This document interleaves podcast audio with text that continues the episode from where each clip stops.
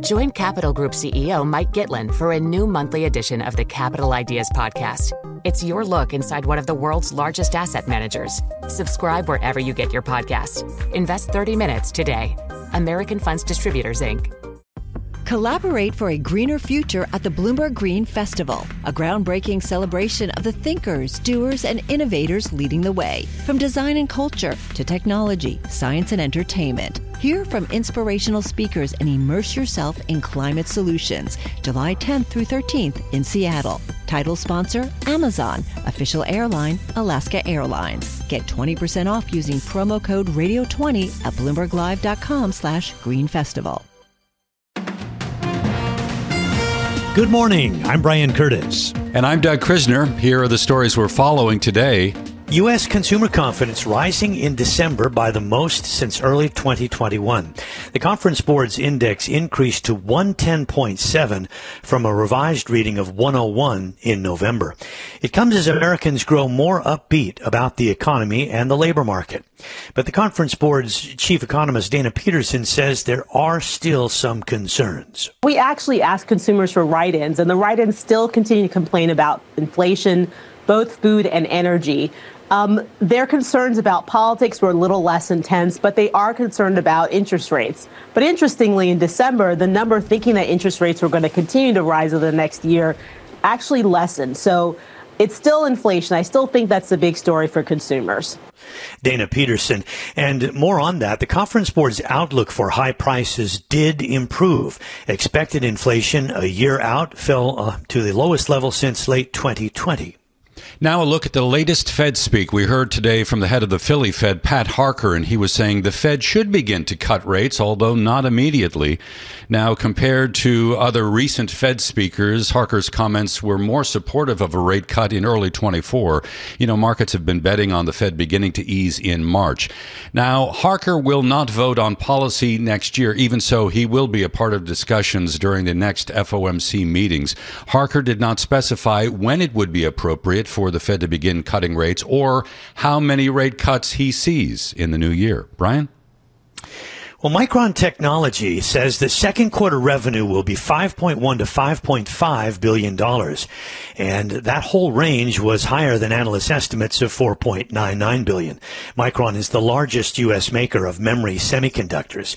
We get reaction here from Dan Morgan at Synovus Trust. It reiterates and gives further evidence uh, that the rebound that began in the really the February of 2023 in the chip industry is definitely gaining momentum. We're starting to see that in the memory space. That's Dan Morgan. The boom in artificial intelligence spending is also helping. CEO Sanjay Mehrotra said that there is strong demand for the expensive memory used in data centers to help develop AI software.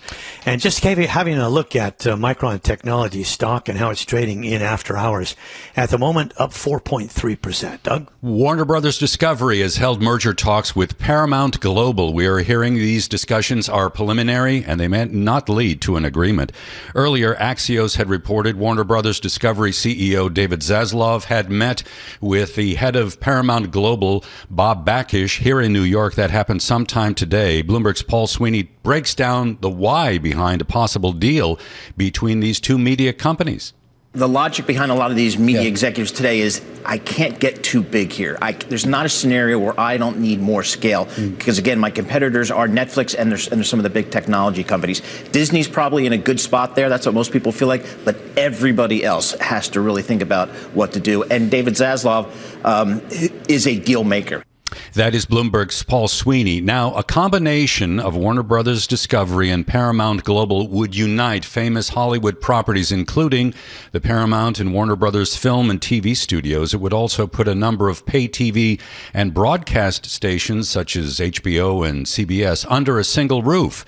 And a merger would likely face intense scrutiny by federal regulators who have challenged numerous combinations under the Biden administration. Brian? Well, Citigroup has decided to exit the distressed debt trading business. That story from Bloomberg's Charlie Pellet. It is part of its latest retrenchment in Citigroup's effort to reshape the firm in pursuit of higher returns. According to people briefed on the decision, the move comes as Citigroup undergoes a strategic overhaul under CEO Jane Fraser. The decision to exit the business will remove one of the key players in distressed debt markets and follows a recent decision by the bank to also get out of municipal bond trading and underwriting. In New York, Charlie Pellet, Bloomberg Radio. Well, sales at China's ByteDance are said to have passed $110 billion this year. We have more from Bloomberg's Rashad Salamat in Hong Kong. Sources say ByteDance has matched the 30% growth it managed in 2022. That's when the company reported sales in excess of $80 billion. Total sales this year would potentially be greater than its rival Tencent, and that's despite economic turbulence in China and elevated scrutiny in key markets such as the US and India. It's unclear how ByteDance performed in profitability this year as internal numbers have not been independently audited. But the sheer scale suggests ByteDance has become one of China's largest corporations by revenue. In Hong Kong, I'm Rashad Salamat, Bloomberg Radio. All right, now it's time for global news. U.S. and Venezuela completing a major prisoner swap. Ed Baxter with that story in the 960 newsroom in San Francisco. Ed. Yeah, Brian Wright. The U.S. has sent a close ally of President Nicolas Maduro in exchange for the release of 10 Americans that have been imprisoned, imprisoned, as well as the extradition of defense contractor known as Fat Leonard, who is at the center of a massive Pentagon bribery scandal. As well, President Biden says political promises. We've laid down specific requirements for a democratic election. He's agreed to all of them. Now, Biden also asked today about the Colorado Supreme Court ruling taking Donald Trump off the ballot there, asked whether Trump was an insurrectionist. He saw it all. Now, whether the 14th Amendment applies, I'll let the court make that decision. But he certainly supported an insurrection. No question about it. None. Zero. So, Trump's future now rests with the U.S. Supreme Court he shaped in the Colorado case, and he today as well said the Supreme Court should hold off on intervening in the federal criminal case in Washington, D.C. regarding overturning the election. Harvard University law professor Laurence Tribe on Bloomberg, not surprising, he says, but maybe not smart.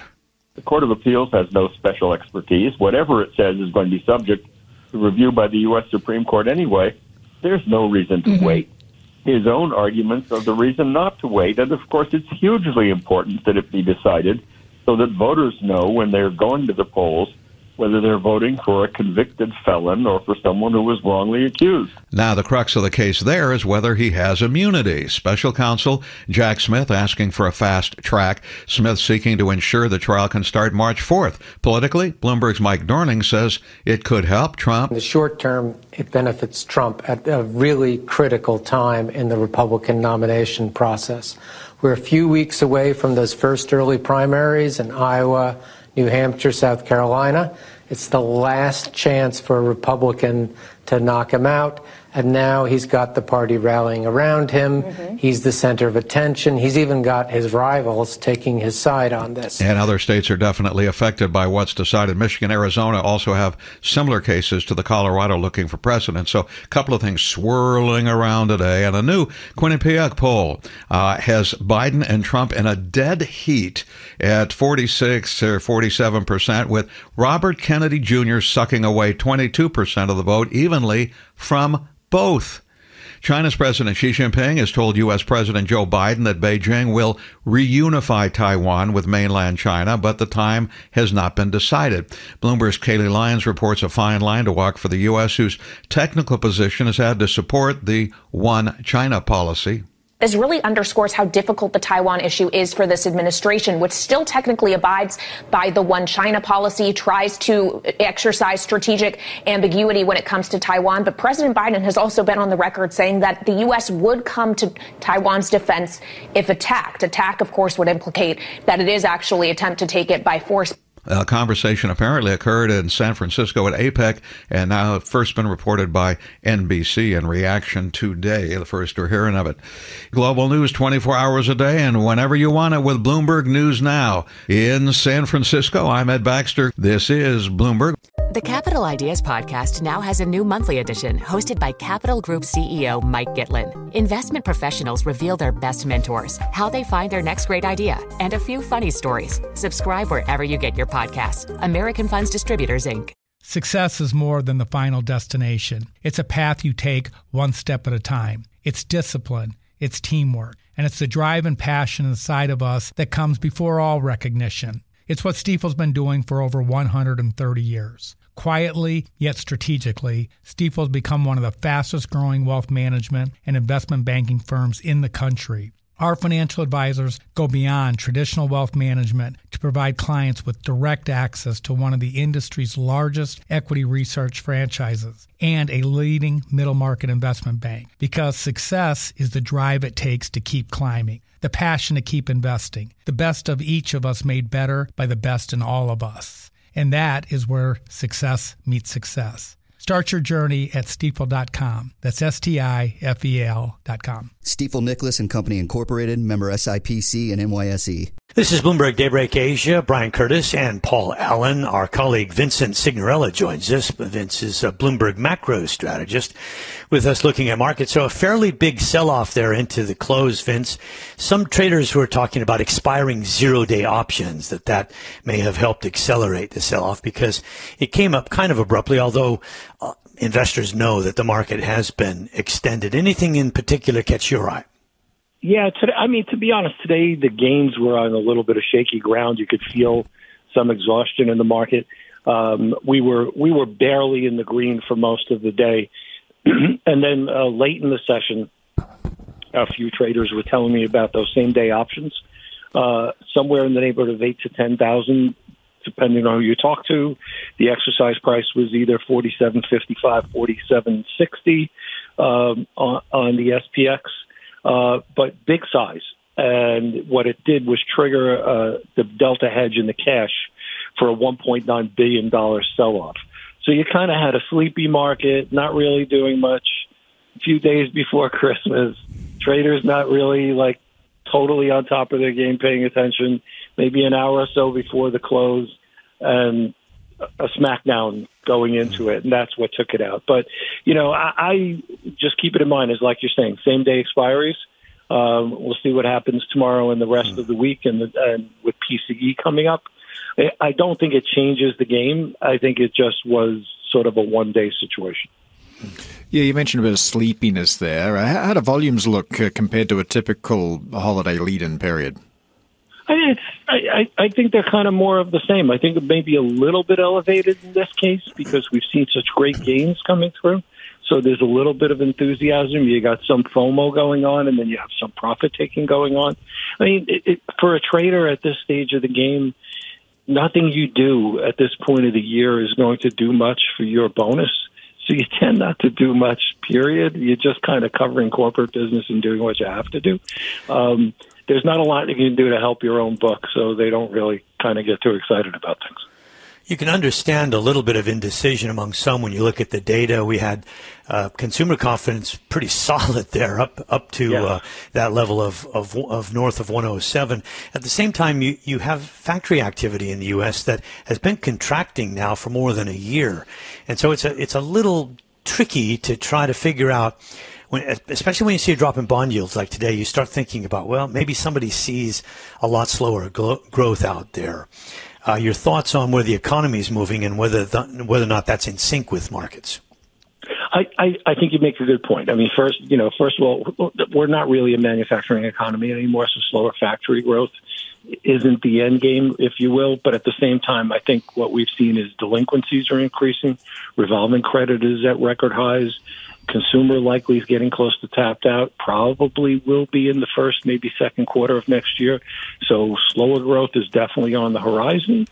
Uh, but I think that plays into maybe a little bit more aggressive Fed in terms of rate cuts. So it's, you know, a little six and one, half a dozen the other. I don't see wheels falling off. I think it's going to be a nice slow decline. You look at inflation in the UK today; that was very encouraging.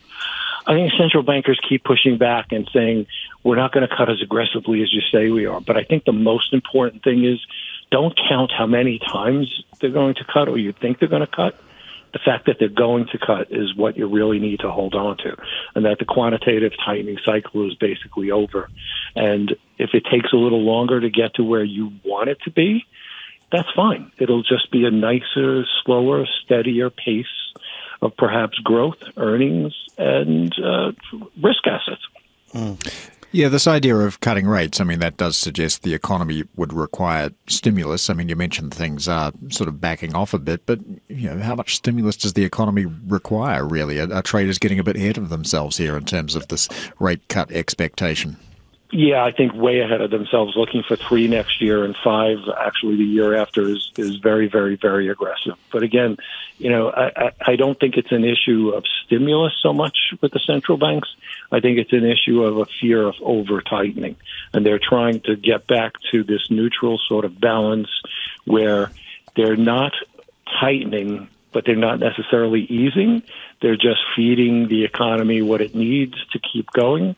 They don't want to ease over ease either. They don't want to see inflation tick back up again, but they're very much now in the camp of, well, if we over tighten, we could crater global growth.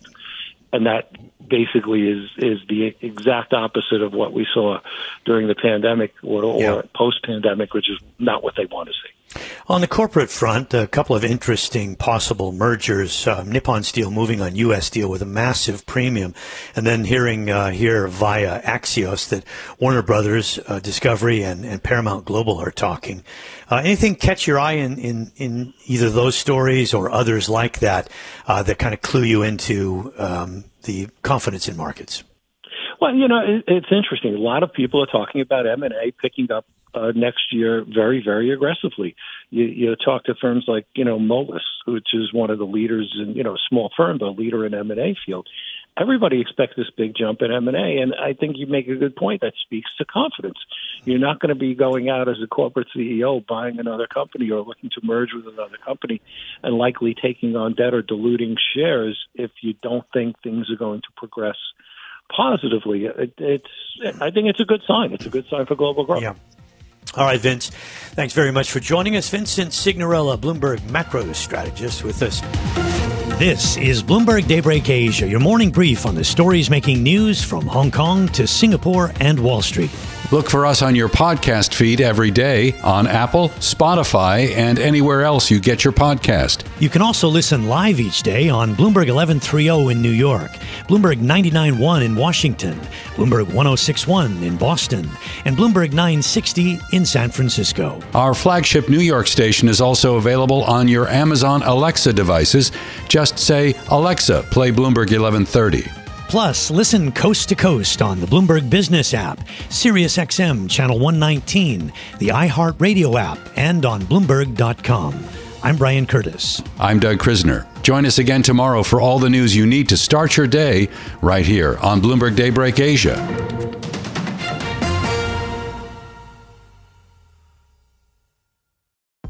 Collaborate for a greener future at the Bloomberg Green Festival, a groundbreaking celebration of the thinkers, doers, and innovators leading the way. From design and culture to technology, science, and entertainment. Hear from inspirational speakers and immerse yourself in climate solutions. July 10th through 13th in Seattle. Title sponsor Amazon. Official airline Alaska Airlines. Get 20% off using promo code Radio20 at BloombergLive.com slash Green Festival.